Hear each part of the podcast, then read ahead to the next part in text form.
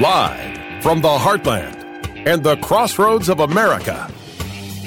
It's Tony Katz today. The indictment of President Trump in Georgia is, of course, the top story. Please don't get it twisted. The top story in America is the Biden crime family. What Joe Biden knew, what Hunter Biden was doing, how this government is covering it up. I will never, ever, ever let that go away from the daily conversations, guys. It is the daily conversation. It is imperative. And what we saw from uh, Merrick Garland, the Attorney General, in appointing uh, David Weiss, giving him that special counsel status, was meant to obfuscate, was meant to prevent us from knowing more about what it was Hunter Biden was doing regarding Joe, what Joe was giving a, uh, a wink and a nod to, and how much money was flowing.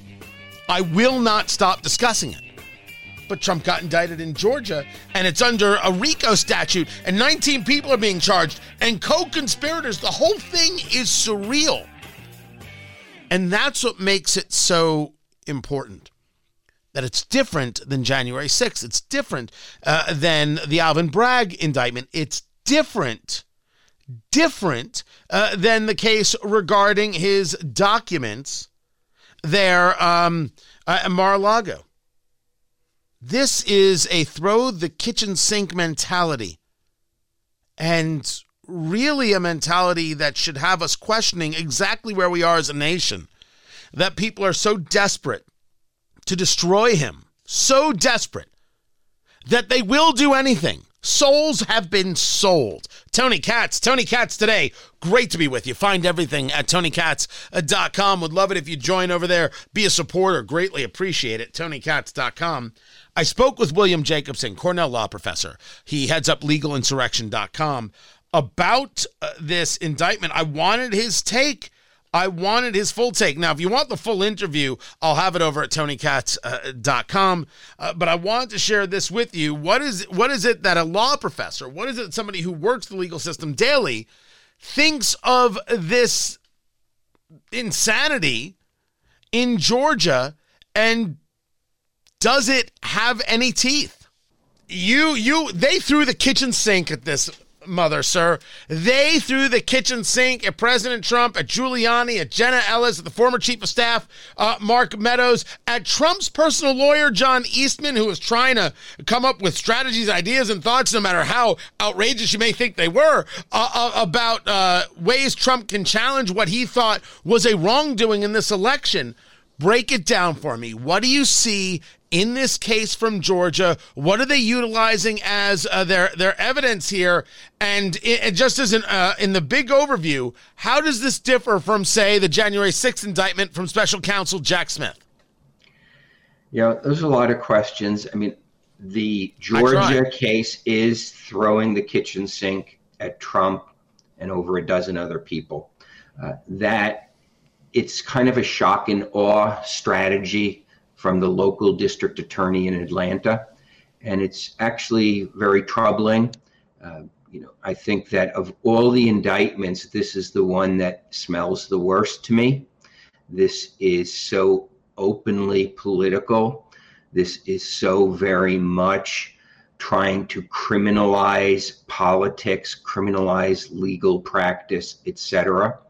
Now, it's a 90, almost 100 page indictment, and haven't committed it to memory, but I have read it. And there are some discrete acts there which are really not attributable to Trump, uh, such as allegedly impersonating a public official, things like that. Put those aside. Those could have been charged separately. But essentially, what they've done is they've weaved together a story taking a lot of perfectly lawful actions and calling it a conspiracy and a racketeering uh, offense. And it's very troubling because it's very chilling. Uh, so, John Eastman had theories which I didn't accept at the time. Most people didn't accept. But you know what? That's what lawyers do. Lawyers try to come up with innovative ways to achieve the result for their client. Same with Jenna Ellis.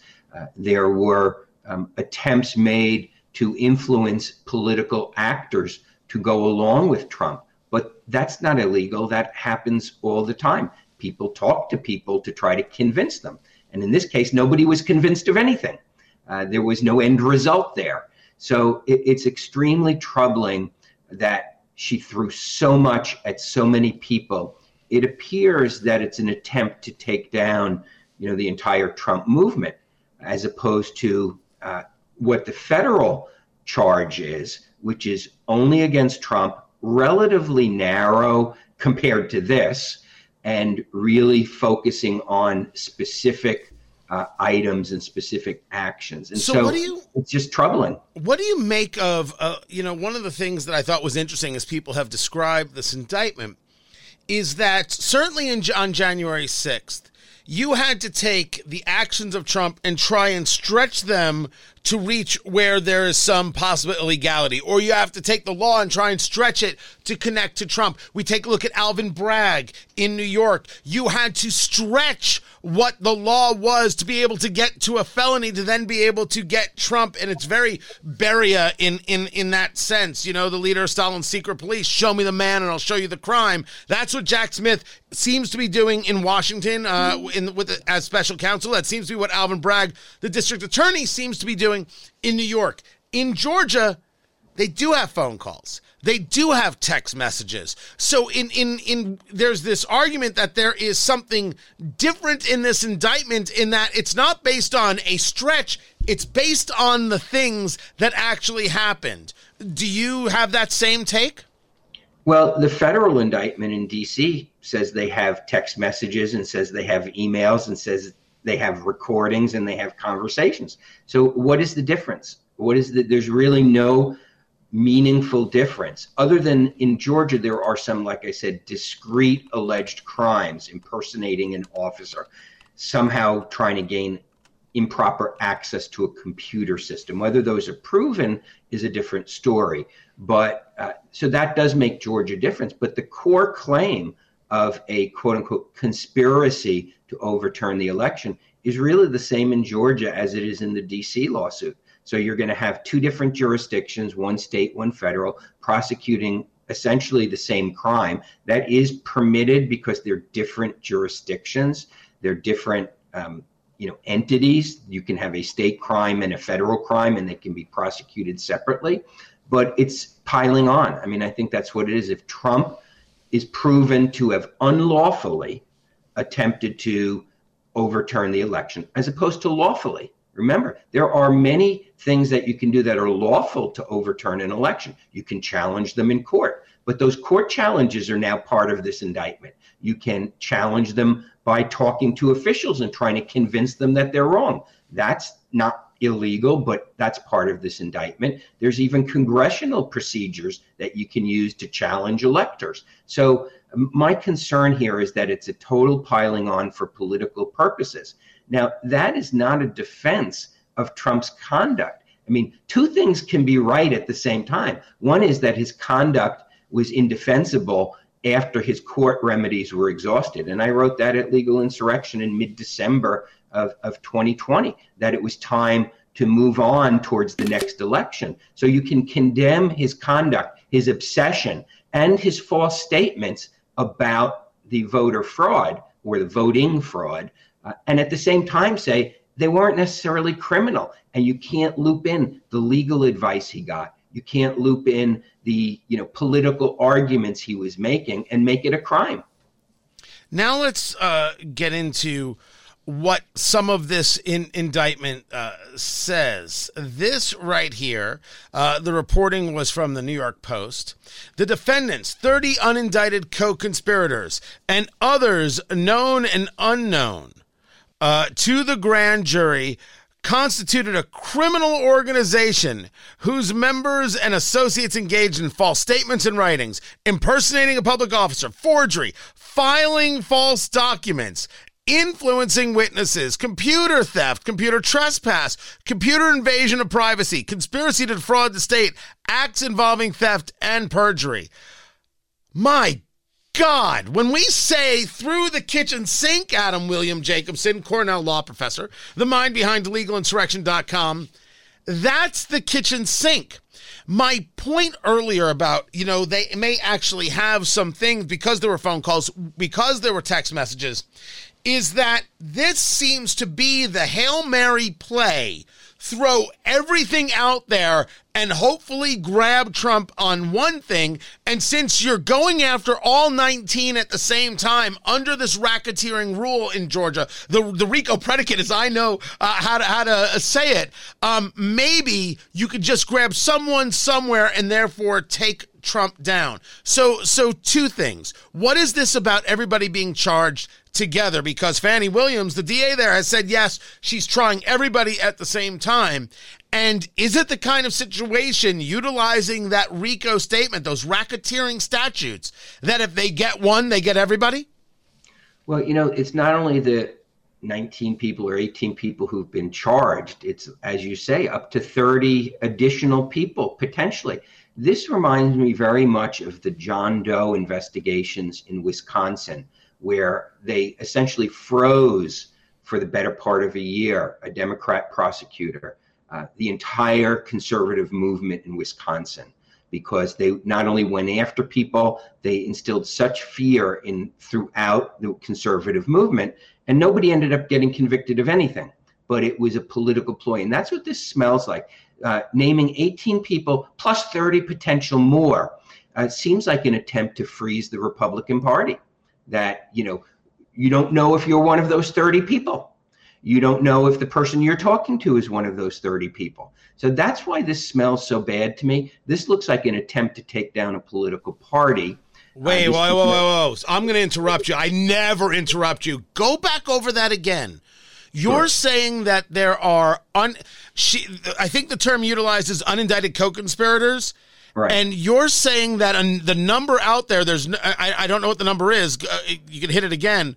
You don't know who it is. You don't know who it could be. So therefore everybody's going to think that everybody's the unindicted co-conspirator, so they're not going to be able to work together because then Fani Willis, the DA there in Fulton County could go after them? Yeah, and, and that's what happened in Wisconsin with what was called the John Doe investigations. I think it was about three years ago. I might be off on the number of years ago, but it wasn't that long ago, three to four years ago, where they essentially froze the entire conservative movement by subpoenaing and raiding the homes of, uh, you know, conservative activists under this John Doe law, which has since been revised dramatically. It was actually thrown out by the Wisconsin Supreme Court, but they froze the whole movement. And so this uh, suggests to me, unlike some of the others, that this is an attempt to freeze the Republican Party, to, or at least the half of the Republican Party that supports Donald Trump. That um, that half of the party now has to wonder if the person they're talking to and communicating with is having their communications monitored because they're one of these unindicted co-conspirators. So it's a, it's a very to to do something this broad with this many people to me doesn't smack that you're trying to actually prosecute somebody. If somebody broke into a computer system, they could have been separately charged. They could have been charged 2 years ago you know, if somebody impersonated an offer, officer, they could have been separately charged. I'm not excusing those crimes. All I'm saying is to wrap them into this huge bundle and to put so many people into it and to have unindicted co-conspirators uh, to me looks like they're trying to freeze the half of the Republican Party that supports Donald Trump talking to William Jacobson, Cornell Law Professor, of the mind behind legalinsurrection.com. Uh, so, in a way, I, I did have the basic understanding if they can get one, they can get everybody. And if they can get a jury to say, yeah, that guy did something, therefore everybody's guilty of everything, correct? Exactly. And that's the whole, whole point here that um, if you are, and any conspiracy, and RICO is essentially at its core a conspiracy statute that anyone who furthers the efforts of the conspiracy even if what you did yourself was not illegal could be held for the criminal conspiracy and that and that's what they're trying to do by lumping so many people in they're taking what for particular individuals might be very weak factual bases they allege they're part of this criminal enterprise uh, now what they've pleaded for a criminal enterprise wouldn't survive in federal court, I don't believe, but apparently Georgia has more lenient uh, standards when it comes to their RICO statute. And this and this is this is where the, the rubber meets the road because your your breakdown I accept. I, I, I there were some things I didn't wasn't 100 percent sure of, and I think you, you explained it well, and and I very often uh, to you and and and your view of these things which don't come from a political basis even though you've got political thoughts and feelings. It comes from here's what it says. Here's what it looks like. Because this is Georgia because this is not a federal indictment and because this is nothing like the Alvin Bragg case in New York, can Trump avoid jail time or is this one that puts Trump in jail? I think they're going to try and put Trump in jail uh, from the indictment from Jack Smith, the special counsel. This in Georgia. Do you think Trump's going to go to jail for this? Well, if he's convicted, and and that we're a, a ways away from that. Uh, you know, if he is convicted, as I understand Georgia law, uh, we're all becoming experts on Georgia law very quickly, is that there are mandatory minimum sentences under the RICO statute, um, and that they can't be pardoned by the governor. Uh, that uh, you'd have to go through a commission there, a pardon commission, and you have to serve a certain percentage of your time. So it does, and it can't be pardoned by the president of the United States. So you know, Alvin Bragg um, is a completely garbage indictment. I think everybody knows that. Um, this one, if it goes through, it will have to survive the Georgia court system. Uh, and I think the U.S. Supreme Court would take a case involving this state RICO statute, although the Supreme Court doesn't won't interpret state law. Um, it will see whether any federal rights have been violated. And what I think is, if I had one overall take on what's happening, is how outrageous it is that local prosecutors can involve themselves in charging crimes in federal elections when you've already got the Department of Justice doing the same thing. This looks like, uh, you know, Georgia is trying to create a backstop that if for some reason the federal suit against Trump fails, that Georgia will be waiting there as a second shot at him. That was just part of my conversation with Cornell law professor William Jacobson. You can find everything at tonykatz.com. And of course, uh, if you get the podcast, uh, you'll get the full interview as well. Just look for it on your favorite podcast platform. More to get to. I'm Tony Katz. So pull me closer. Why don't you pull me close? Why don't you come? That's Professor Sheriff to you. Tony Katz. Tony Katz today. What's going on? Peyton Manning will return to the University of Tennessee as a professor. Of course, he played at the University of Tennessee 94 to 97. Then the Colts great. Then uh, that little stint in Denver where he got a Super Bowl, but just by luck. What, we don't say that? Do we not?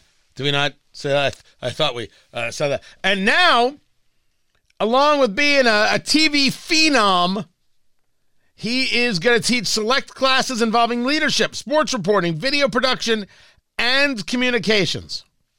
Good for him. Good for him. Go enjoy. Go have fun. I love it. I, I, I look forward to teaching uh, uh, some of, of my own classes. I haven't been asked to yet, but I, I would totally do it. Why not? Go have fun. People want to hear from those who have done it. And now he's got the whole uh, production company. He's trying to, to, to build that all out. Go teach. Go do. What? Uh, Nikole Hannah Jones has to be the only guest lecturer, guest teacher, uh, professor somewhere? a full out lie about the 1619 project, she gets invited. At least, you know, Peyton won the Super Bowls. At least Peyton, you know, he he, he threw the, the ball at those kids on the Saturday Night Live skit, right? He did it. That's the guy I want to hear from. Ah, it's fun. It's fun. It's good. It'll probably increase uh, uh, attendance at the University of Tennessee. By the way, how does how does Tennessee rank? Like, do we see that as a as a good school? And where was that on the on the college uh, 25? Was Tennessee on that list? Hold on, I'm, I'm, looking at the list right now. Georgia, the Bulldogs were number one. Um, Tennessee is number 12. Tennessee is the 12th ranked team in the AP 25. Start off the uh, year, so you know, He's, you know, he's singing Rocky Top. You know it's going down. I'm Tony Katz. This is Tony Katz today.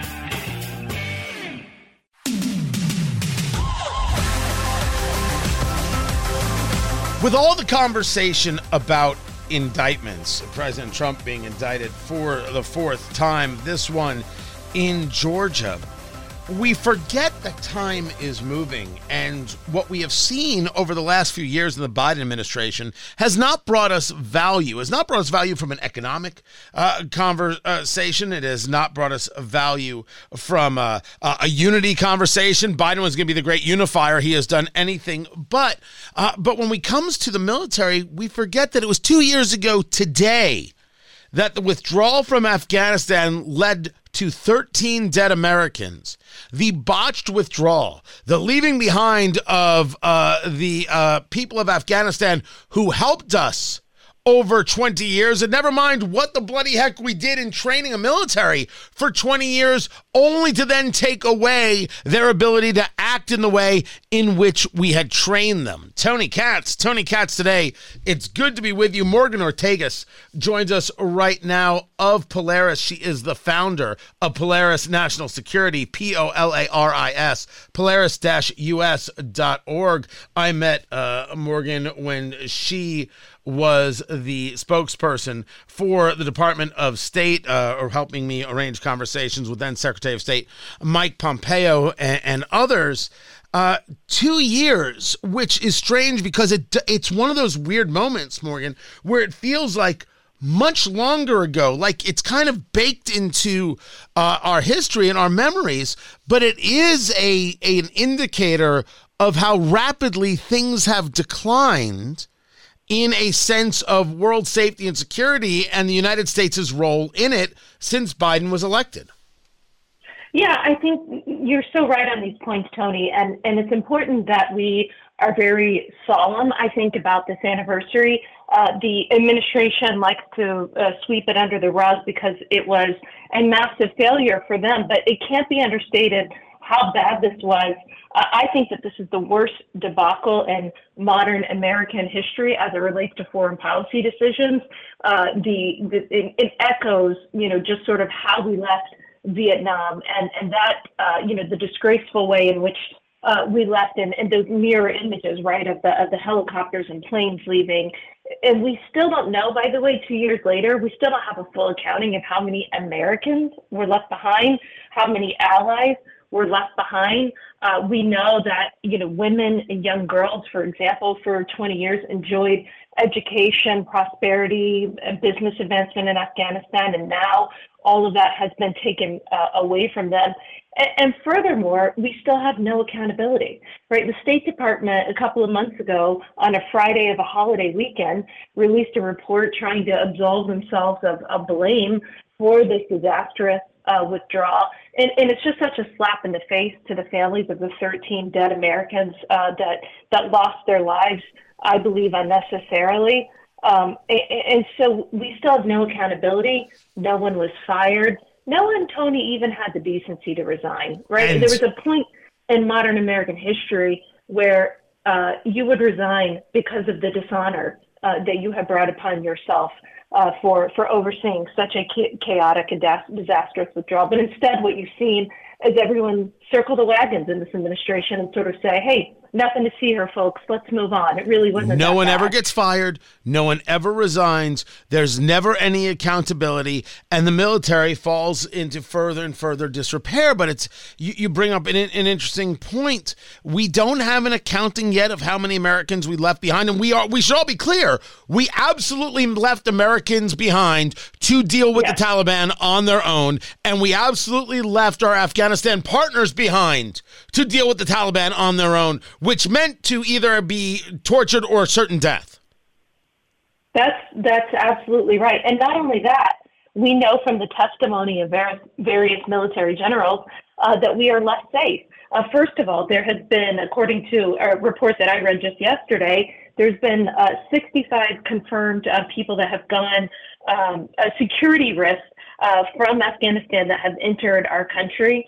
Um, uh, you know, and, and, and that's just what we know of, right? These are these are people that were sort of, you know, dumb enough to get caught, right, uh, getting through. We know that ISIS-K, ISIS Khorasan, uh, has a foothold in every province in Afghanistan, and military generals routinely testify uh, that America is, uh, is is becoming more and more susceptible to an attack on the homeland um, because the capabilities of Al Qaeda and ISIS uh, in Afghanistan are improving. So it is, um, it, it, you know, basically what happened is President Biden said withdraw at all costs, right, and damn the consequences, and and that's what happened. But it's a withdrawal at all costs and damn the circumstances. I want to make sure I got the quote right. But that's different than whether or not we should have left Afghanistan. There is a moment where leaving is the right thing to do. We've done all we can. Is there anything that we can say about the idea of leaving that shows that maybe our 20 years there didn't actually provide the result we were looking for? Uh, yeah, I mean, first of all, I, it, it's important to note that we in the Trump administration, uh, under Mike Pompeo, uh, we very famously negotiated with the Taliban. President Trump gave us the directive to draw down. But there were very specific things uh, that the Taliban had to meet, including not killing uh, any Americans, which did not happen for 18, 19 months under our administration. We didn't lose a single American life in Afghanistan. So there were metrics and things that had to be met. Uh, it, it, wasn't like you could draw down no matter what, right? Uh, and if the Taliban did not meet those metrics, then uh, then the withdrawal, you know, would cease. Um, and, and, so it was conditions based. And I think that is that is the key difference. Is uh, did President Trump uh, ab- absolutely want to get Americans out of Afghanistan and, and America's longest war? Yes, but Mike Pompeo was ensuring that we would do it responsibly. And I can tell you what really haunts me as someone who worked directly for Mike Pompeo and traveled around the world for, with him for two years, I know, Tony, that this never would have happened on his watch. It did not have to end this way. He would have never let it end this way. Talking to Morgan Ortagus, founder of Polaris National Security, polaris.us.org, uh, former spokesperson for the U.S. Department of State.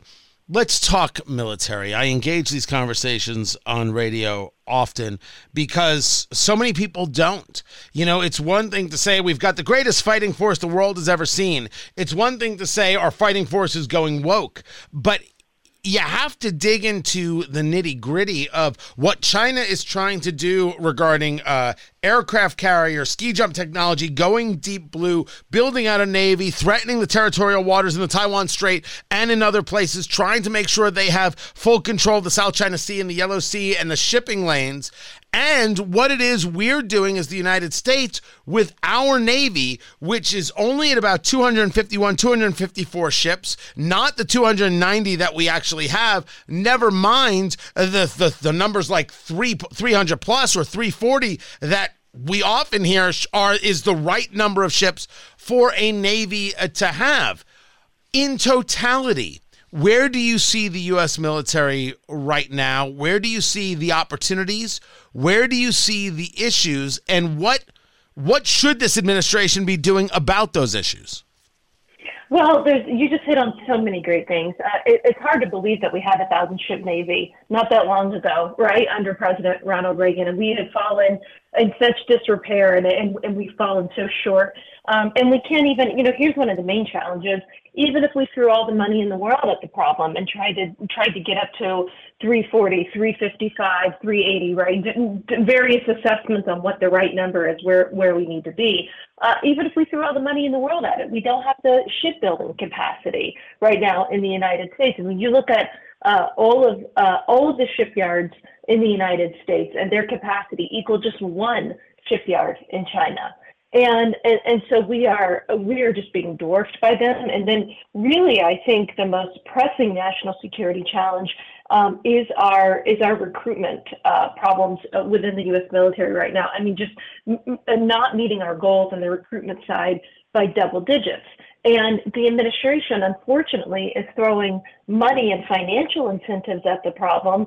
But I don't believe that people join the military uh, just for financial incentives. I mean, certainly uh, having the access to the GI Bill and getting your college paid for and great health insurance, those are all perks that our men and women in uniform absolutely deserve.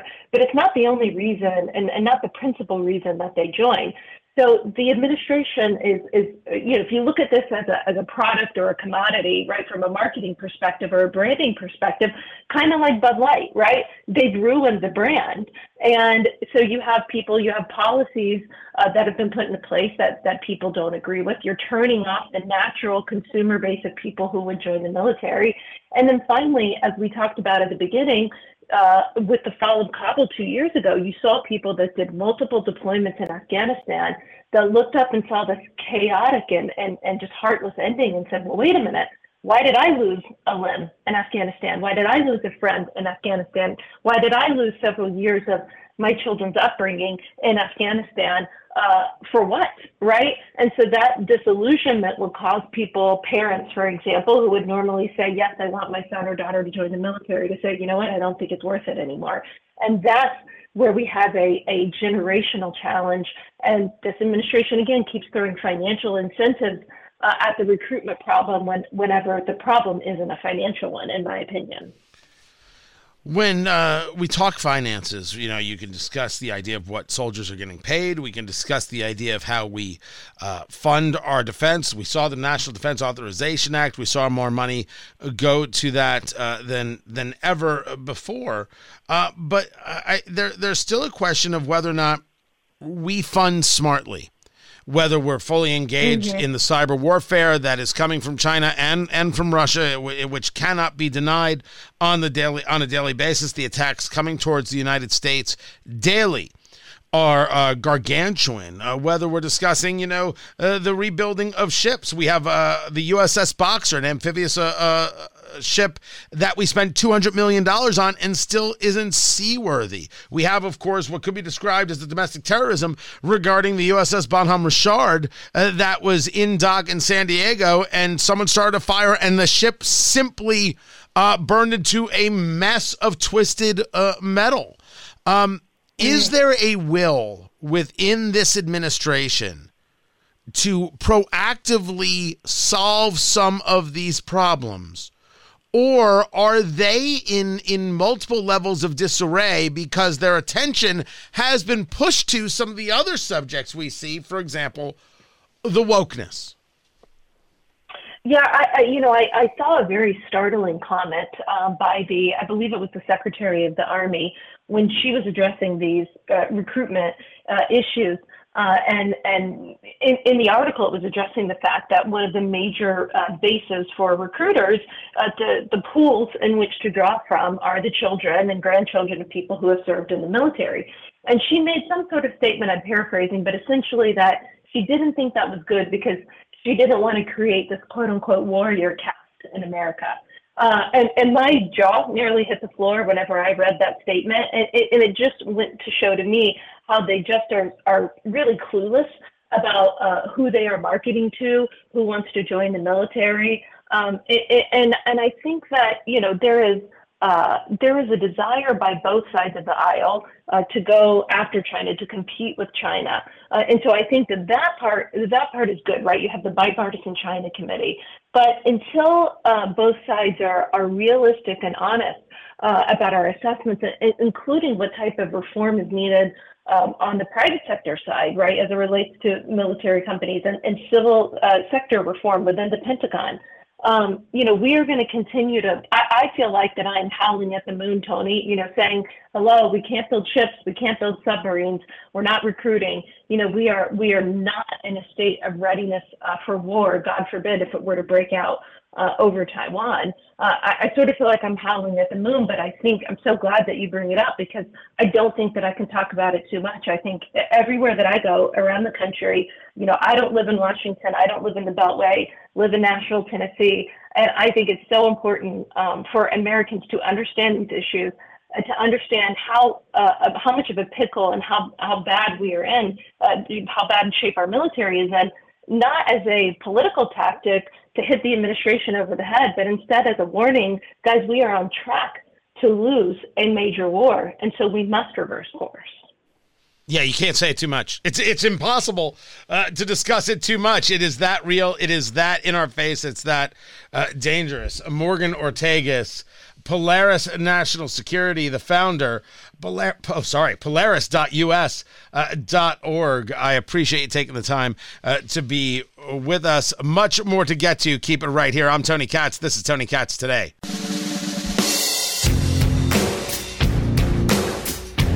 The one good thing you could say about the millennial generation is that they had an understanding very quickly of not style, style's not it, but of their worth. Now, some of them, of course, uh, believed that their worth was more than it really was. They were impractical about it. They weren't, um, you know, grounded about their worth. But they had an idea that their money was worth something, and if they were going to spend it, they wanted to spend it on something of value. They wanted the story. Tony Katz Tony Katz today, great to be with you. So, uh, for example, farm to table. They want to know where their food was coming from. They want to know the story. And and that's good. That's good. That made sense. That they wanted to have some kind of connection to it. Uh, same thing was true with beer or, or with spirits, specifically in the bourbon world. We've talked about this a lot on my cigar and bourbon show, Eat, Drink, Smoke. It's the largest cigar and bourbon uh, review radio program in the country. Uh, that they wanted the story they wanted the connectivity and they are part of the reason of uh, that that bourbon has has so well exploded and and so many spirits specifically tequila but i was interested to see that now uh, millennials gen z are in the watch game. It's a story about how rolex cannot keep up with demand. I'm sorry. If we're talking about luxury watches and and and the finest stuff, you, the the Rolex story is a very very different story, and I promise I will bring people in to break this down. Rolex's manipulation of the market, where they have stores where they're like, here, here are five Rolexes, you can't sell them. All you can do is show them off. You can't sell them. And then you'll have shops that don't sell them because you have to get on the list. And to get on the list, or well, what kind of client are you? And that determines where you are on the list. Unless you're a celebrity, in which case you're top of the list. It is nuts. The Rolex market is nuts and far different than anything else in watches. And some of the other watches clearly are better timepieces in terms of the technology, in terms of the skill set involved. But Rolex is Rolex. Rolex as a brand, uh, man, uh, where? How do you beat that? I own two, and I don't even own the fancy stuff. I do own a 59 Oyster Perpetual, which is completely awesome. Oh, it's glorious, glorious. But that's not the story that we're talking about it, that people are, are, getting into watches is great. But this Rolex story needs much more detail, and I will bring that in the days ahead. Find everything at TonyKatz.com tomorrow, everyone. Take care.